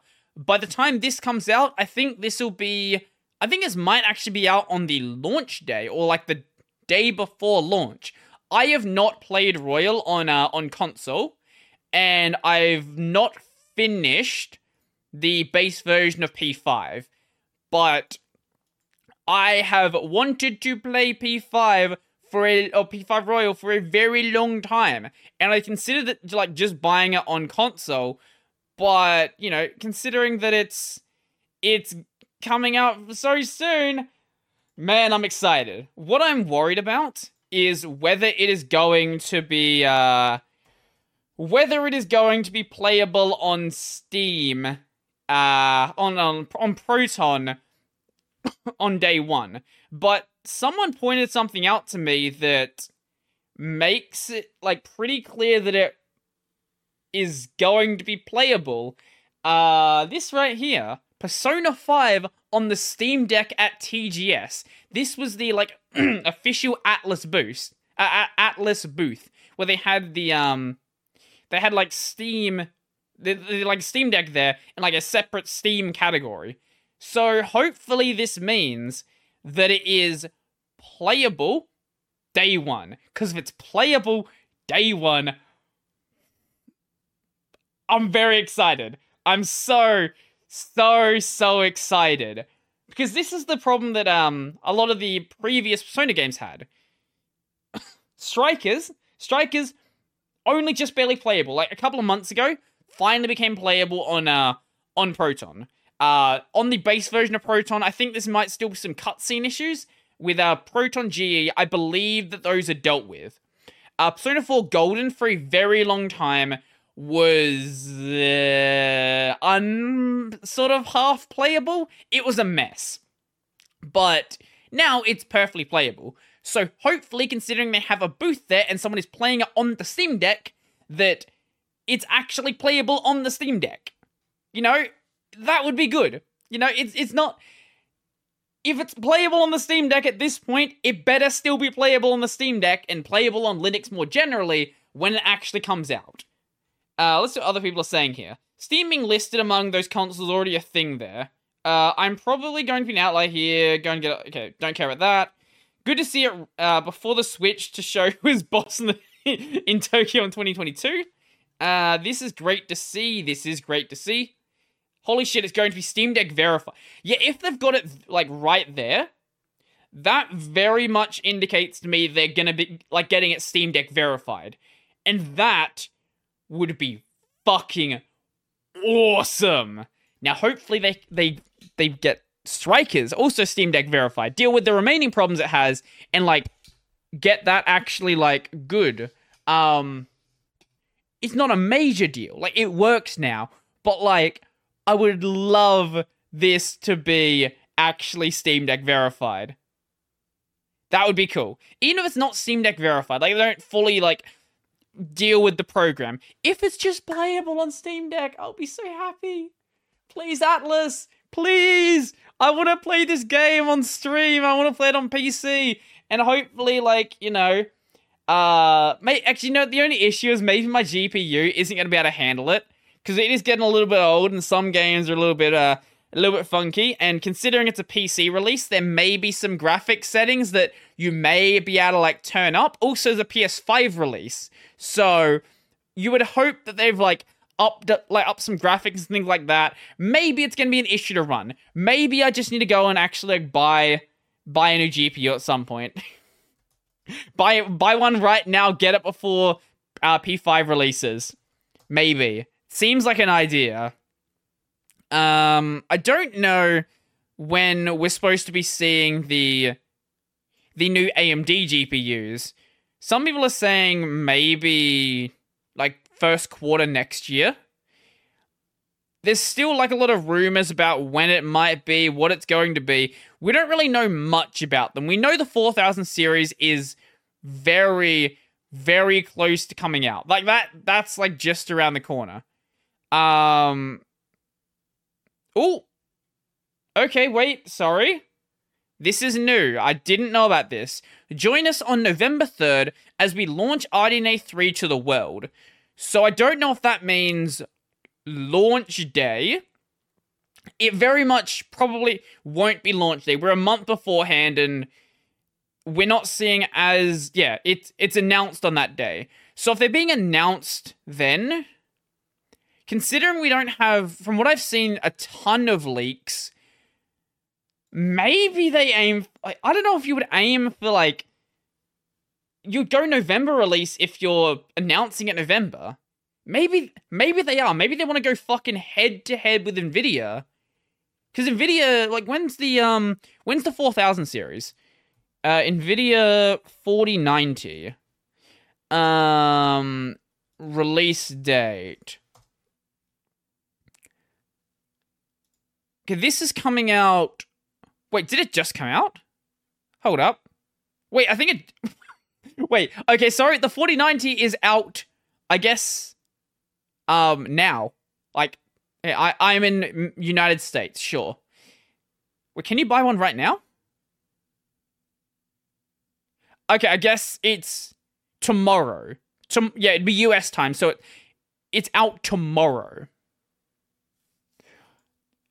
if they want to like if they release them like sometime in November and they want to go like a month behind Nvidia's release I am I'm very curious to see how that goes. That would be a that would be an interesting battle.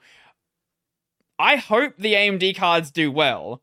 Like I really do because well, I'm gonna buy a new card at some point anyway. But I don't know whether I'm gonna buy 6000 series or if the upgrade to 7000 is going to actually be worth it.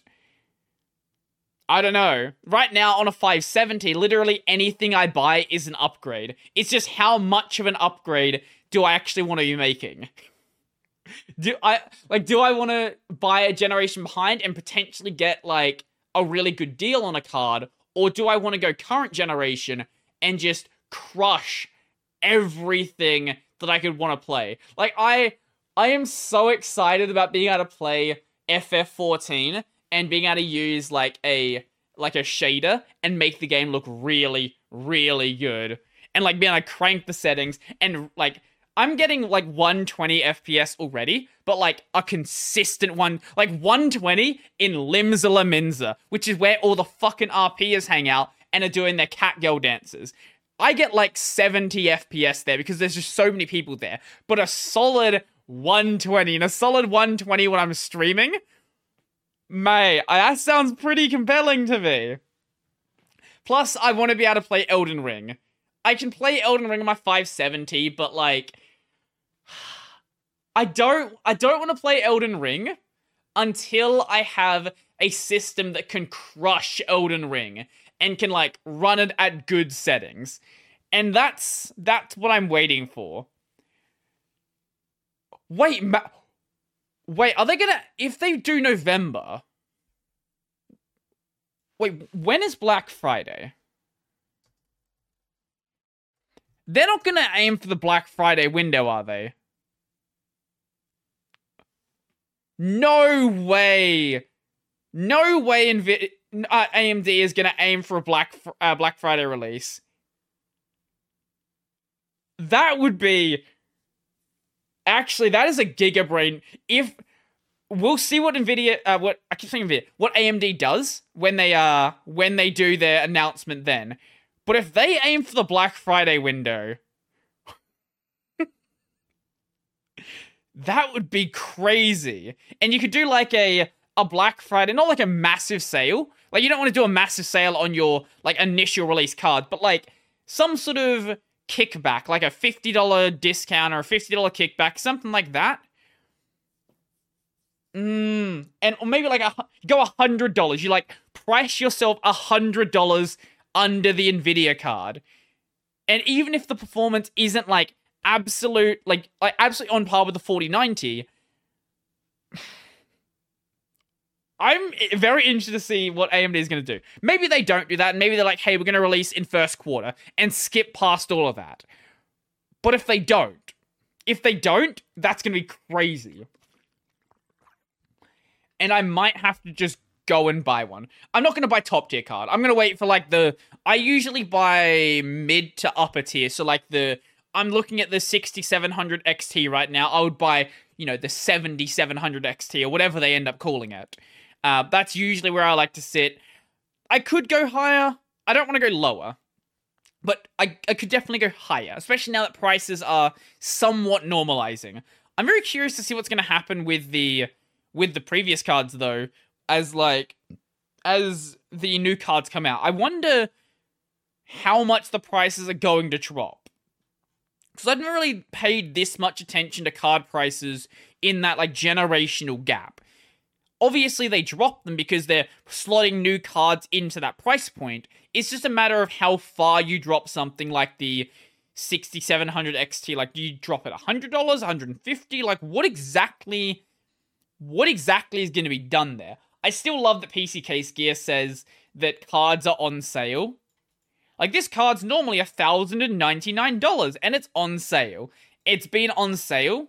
Actually, they've dropped it from like half the descriptions. but like it's been on sale for the past four months. It's not on sale anymore. That's just the price. I think a lot of people have been waiting, waiting patiently and very excitedly, one, for GPU prices to come down, but two, Black Friday. Because this combination, now that GPU prices are somewhat normalized and Black Friday is coming up, like I expect there to be massive PC sales. Like I know I know AMD had they had issues over the past wasn't it past year where they sold way less hardware um hardware sales. They sold way less hardware than they had actually expected to do so. Uh I think it was AMD. Uh, desktop CPU sales see biggest decline. Wait, no, this is just general market share. I, I thought some someone was telling me that uh, AMD made too much shit and didn't end up selling anywhere near as much as they had anticipated to sell. Ah, here it is. AMD Ryzen 7000 sales plummet by 70% in the second week in. Okay, is this specifically in Germany? Um, I thought it was a more general thing. Maybe someone was like overblowing a story like that. Um, I think just generally the market is down. Like a lot of people are, you know, you like a lot of people haven't wanted to buy PC hardware. One because they've got like bills and shit to pay, but two like prices have been fucked, and you might as well just wait to that time of the year where sales are going to happen. You don't need to buy a new GPU now. You don't need to buy a new CPU now. You can probably wait. And that seems to be what people are doing. And hopefully shit doesn't go out of stock and I can actually buy something. hopefully. Um I'll hold, I'll hold out at least at least a little bit of hope. Um it probably won't go too well. Probably shit's gonna sell out and it's gonna be a mess, but Maybe it won't be. Maybe I'll get something. But by the end of the year, well, I'll make my decision when AMD does their announcement. If they announce new cards are coming out before the end of the year, I will probably I will pull the trigger on something. Whether it's new generation or old generation, I'll pull the trigger on something.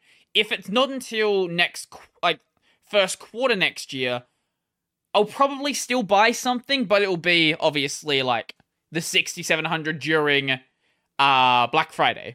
Get some sort of good deal on it. Hopefully like, you know, $600. 600 like 600 or 550 would be nice. Even honestly 650. Like any sort of deal. I am I am willing to pay the current prices. So anything less than the current prices, I am very willing to pay. As I said, 570. Anything is a anything is big upgrade. Double my performance, triple my performance. Like it doesn't matter what I buy. Everything is good. This is the great thing about waiting like either waiting a long time or buying a card that was already outdated when you bought it. Anything you buy after that is just so exciting. You want to go from 60 FPS to 100 180 FPS? Well, you can. well, you can. And considering that I mainly play a lot of indie stuff, and the only like really performance performance heavy thing I play is FF14, I'm I'm good as it is, but I want to get more. And Elden Ring. And Elden Ring. Elden Ring's very important. Um speaking of things that are priced and not cheap like GPUs are getting, uh, not still not cheap, but like cheaper. The new Meta Quest Pro is a cutting edge headset looking for an audience. Meta's new high end headset introduces eye tracking and mixed reality for $1,499 dollary dues. Actually, that's not, that's not even dollary dues. That's American. That's American US dollars. I don't know what that would be in dollary dues. Probably like fucking two thousand dollars. This is what it looks like. Honestly, I think we we're getting to the point where these headsets are kind of like they still look ridiculous, but they're getting to the point where they're becoming glasses. This is like ridiculous looking glasses, but like they're thinning down. Like remember the Oculus I don't know if any of you guys have used it, but I my first VR headset was the Oculus Dev Kit 2 I want to say Dev Kit. Was it two or one? I think it was Dev Kit 2. And then I think after that, I tried the. I think it was the first generation Vive. Now, these are AR glasses, so it's a different thing than VR. But even then, like, we've gotten to the point where these things are like actually getting small. Within 10 years, I wouldn't be surprised if we do have glasses, like not not a big headband sort of thing, like actual, you know, Ray-Ban sort of thing. From my understanding, the sort of like goal with this is to make things like you know, digital meetings a more you know, natural natural sort of thing. So the eye tracking, the facial tracking, things like that are there to make your your your like digital model look more like your actual like actually being a human. It's going to have more expressive movement, things like that rather than you know, rather than being very static like they are now.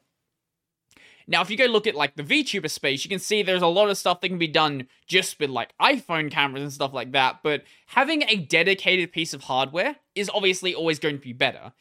And I'm obviously this is a very very specific device. Like this is a it is targeting a very specific audience. It is not a this is not a general consumer device. This is $1500 for an AR headset. But I think in a in a corporate space, especially as we do move towards more of these more of these digital meetings, these digital workspaces, I think devices like this are going to become maybe not ne- like necessity or necessary necessity. They become necessities, become nece- necessary. They are going to be a a place where a lot of innovation can exist. Because a Zoom call, a Jitsi call, a Discord call, whatever you want to call it, it is a perfectly functional way of holding a meeting. But it is not like being in a room with a person. And this VR approach is sort of bridging that gap between a like that like really computer Zoom call and that in-person meeting. And I don't care about most of the metaverse stuff. But when it comes to the the corporate meeting stuff, I think that actually does have quite a bit of uh quite a bit of you know potential to really like take off. And every step we take with better headsets like this and you know lighter stuff and thinner stuff and better tracking, everything we do takes us one step closer to Sword Art Online and that is always great for me. My only concern is that when we get to Sword Art Online, it's going to be full of NFTs. But considering the market has, um, you know, imploded on itself, maybe not as much of a concern as uh, it would have been a year or two ago. but companies are still pushing hard down the NFT space. Uh, one great example of this that sort of plummeted into oblivion is one of the NFTs that Logan Paul bought for 623,000 in 2021 is now worth $10. Because NFTs are not a bubble and never were. And ignore the fact that sales are down something like 90 or so percent. Yeah. Um Yeah. what a fun time that was. Do you guys miss when uh when uh NFTs were like this crazy thing that everyone was so excited about and then, you know, just didn't really care about anymore? Yeah, that was fun time.